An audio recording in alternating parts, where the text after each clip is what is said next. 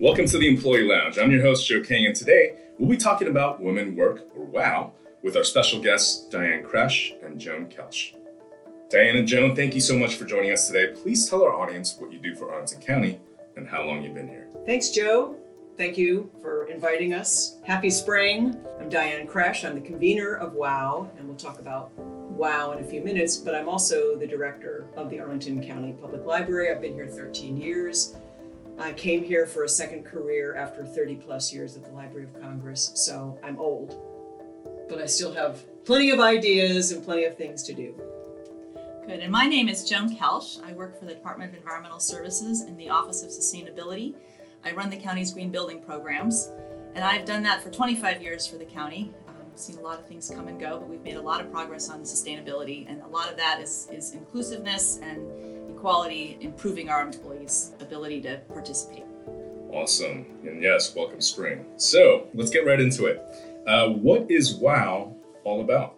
It started as an informal network. I think back in the fall of 2017, I was thinking about ways to get women in Arlington, but just women leaders in general more involved, uh, take more responsibility for their growth and development. And there were a lot of national things going on. There was Me Too, there were the pink hats, there was Black Lives Matter, there were a lot of uh, prevailing trends that suggested that this might be the right time to pull a group of women together and say, hey, we matter, and how can we matter even more? So I sent out an email to some people I'd worked with over the years, Joan among them, and said, if we started a network, would you be interested? Resounding yes. So in January of last year, we formed WOW, and we have, I don't know, Joan, what, more than 200 active participants. And by active, I mean we, we do a lot of activities, and we can talk a little bit more about them, but it was really to bring together a group of like minded people who felt that we needed to show up, stand up, speak up, and learn how to advocate for ourselves. Uh, WOW is also an employee resource group, so it's officially sanctioned by the HR process. And it was uh, really formed to attract, develop, inspire, and retain exceptional women leaders in Arlington County. Awesome.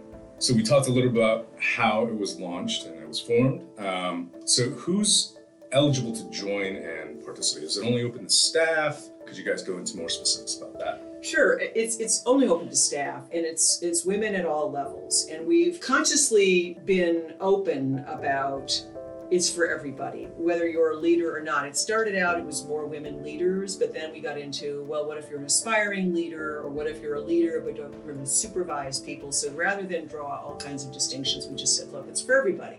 And it's also for men who want to be supportive of their women colleagues. Uh, probably most of the women who actively participate are leaders in some in some form at, at all levels. We have representation typically from all of the departments, but it's for anybody. And the programs, the noontime programs that we sponsor in the county boardroom, for example, are open not only to staff but to people throughout the county. We've had a commissioner from the EEOC come and talk about health in the workplace and how we can work together to achieve the kind of workplace that's safe and free from discriminatory practices. And not everybody has to be Harvey Weinstein to, to recognize that there are things that go on in the workplace that could be better mm. and better for everyone. So that was a really inspiring talk, but we've had a number of them. And, and it's really open to everyone. The workshops and some of the classes that we've been sponsoring, the mentoring program, that's limited to staff. But again, it's an application, particularly for the mentoring, it's an application process. The steering committee reviewed the applicants, we paired them up, and that's been going for about two months, and it's really great. It's a terrific cohort of 30 people, and we're already getting lots of requests from women throughout the county. When are you going to offer it again? I'm interested, I want to do this. We have some regular events. There's a, a happy hour every second Tuesday of the month and we have lunch discussions that can be on a specific topic on the fourth Thursdays of the month. That's just a time for like minded people to get together and talk about topics of interest, um, get to meet your colleagues, kind of build a little bit of a sisterhood um, around this movement, and get people together in a more casual environment. We have some more formal ones. Diane mentioned the mentoring program. Have a peer learning pro- program coming up on April 23rd. That's open to anyone in the county, and it's a process to learn from your colleagues in a, in a very structured, progressive sort of way. And then on May 16th, we have a lunch discussion on gender bias. There'll be a couple articles to read ahead of time, and then kind of like a little book club we'll come together and talk about that issue. Some very specific things, but also some more general, more social things as well. Right, and on the on the resources, we we read the literature, we look for podcasts, we look for YouTubes, and we share them with the group. Like, here's a really good podcast on the imposter syndrome, or here's a really good article on adult development. Uh, Joan mentioned book group. One of our most popular noontime meetings was uh, when we got together to talk about Michelle Obama's autobiography. Uh, whether people had read it or not, it was a really interesting discussion about one woman who's obviously very successful, but the trials and tribs that she faced along the way. And uh, we try to choose topics that everybody can participate in so that they're not so narrow that it's only of a very uh, limited interest. And so far, I mean, Marcy came and talked, Brigitte from uh, Human Rights came and talked. Uh, there's been a parents group that has gotten together to talk about summer camp registration and how they can support one another uh, in the workplace when they're dealing with, with demands of having children and families, et cetera. So it's really it's it's one of the things that, that we'd like to to pitch is a lot of it depends on people's willingness to volunteer. Like it can't all be done by Joan and Diane and the and the band of the steering committee. We're very active people and clearly believe in it, but a group this size only succeeds with the efforts across the membership. So if you if, if you have an idea for a group, it would be really great then if you convene it and you host it and you make it happen. And that's how a lot of these things have happened. People had an interest and they said, I want to form a group on blah blah blah, and we got together and that really adds to the strength of the overall group. Yeah, I mean it gives ownership to someone that wants to participate, especially if they're not a leader yet in the organization. right? Absolutely. So, It's another way to practice leadership. It's absolutely true. Um, so you guys gave us a good summary of some of the activities and resources available. Are there any others that we want to mention um, besides the mentoring program, the peer learning, uh, the talks and the book clubs and whatnot? Big event on Thursday is Oh, okay. Women's History Month. We're doing a big proclamation. Uh, Barbara Donnellan, the former county manager, is coming to speak at that. Um, if you're not if, if you're not able to come to that event on on March 28th, we'll certainly have that. It's being filmed, Yep. And you can watch that later. Barbara's a very inspiring speaker, and I think will be um, have some really interesting insights for county staff um, to hear. Yeah, that'll be fun. And some of the other things, we had a great uh, workshop, series of uh, workshops last fall given by a local consultant on how to be more courageous in the workplace, how to be the person you most want to be, live courageously, be authentic in the workplace. And I guess it was a three part workshop, but each workshop built. And, and that's again the kind of training that the county typically doesn't offer. There was a group of about 30 people who participated. And so some of what we're trying to do is reach beyond the, the typical core curriculum of how to be a mid level supervisor or Leaders Challenge. Those are all great programs, but uh, the ones that we're interested in are meant to um, complement some of those leadership competencies. The one that we just offered, which was last Friday, and unfortunately I couldn't attend, was a workshop on bystander training. And when we had the commissioner from the EEOC come and talk to us about safety in the workplace and how to create a healthy work environment, one of the strategies she suggested we look into is bystander training. Joe sees something uh, happening in the workplace but doesn't feel comfortable bringing it to anybody's attention. Somebody else observes the same thing, and that person brings it to the attention of supervisors or managers on his behalf. That's called bystander training. And we ran a pilot last week and we're eager to get some feedback on how did it work and what did people learn. And this is something that HR wants to offer uh, regularly. I mean, kudos to both Brigitte and Marcy for being supportive of this because, again, this was just something that came out of a lunchtime conversation, but it demonstrates that these ideas come forward and we're really serious, WOW, and its analyzed with making these things happen giving people the tools they need to make sure that the workplace is one that we can all thrive in. I think WOW is a is a place where folks can step forward and do things. Um, Diane mentioned volunteering. Anything that happens is done because the volunteer wants to get it done. So if you want to host one of the happy hours and just be there to welcome people when they come, that's a pretty low um, effort thing, but it, it, really helps make sure that that event happens. Um, if you want to host, if it's some topic you're interested in, you want to host an hour-long lunch discussion, that really doesn't take that much effort to pull that off, but um, that's a great way to just get involved um, immediately and and and include and increase the number of activities that we can have. The more people that volunteer, the better off we are. It also increases the network. I mean, you start people beyond your own little part of the world. I went to the DES um, folks have started their own chapter of WOW. DHS has done the same thing, and I attended both kickoffs. And it was really interesting when I went to the DES one, which was just a couple of weeks ago. I looked across the room and I knew, I, I don't know, maybe there were 40 people and I knew maybe three. Uh, and that's a huge department. DHS is a huge department. But I think it's another, like, we're all experiencing the same thing. We're, we're observing the same things, we're having the same feelings. And it's really nice to know that, oh, so and so over there in my own department didn't know her before, has the same ideas, has the same frustrations. Let's get together and talk.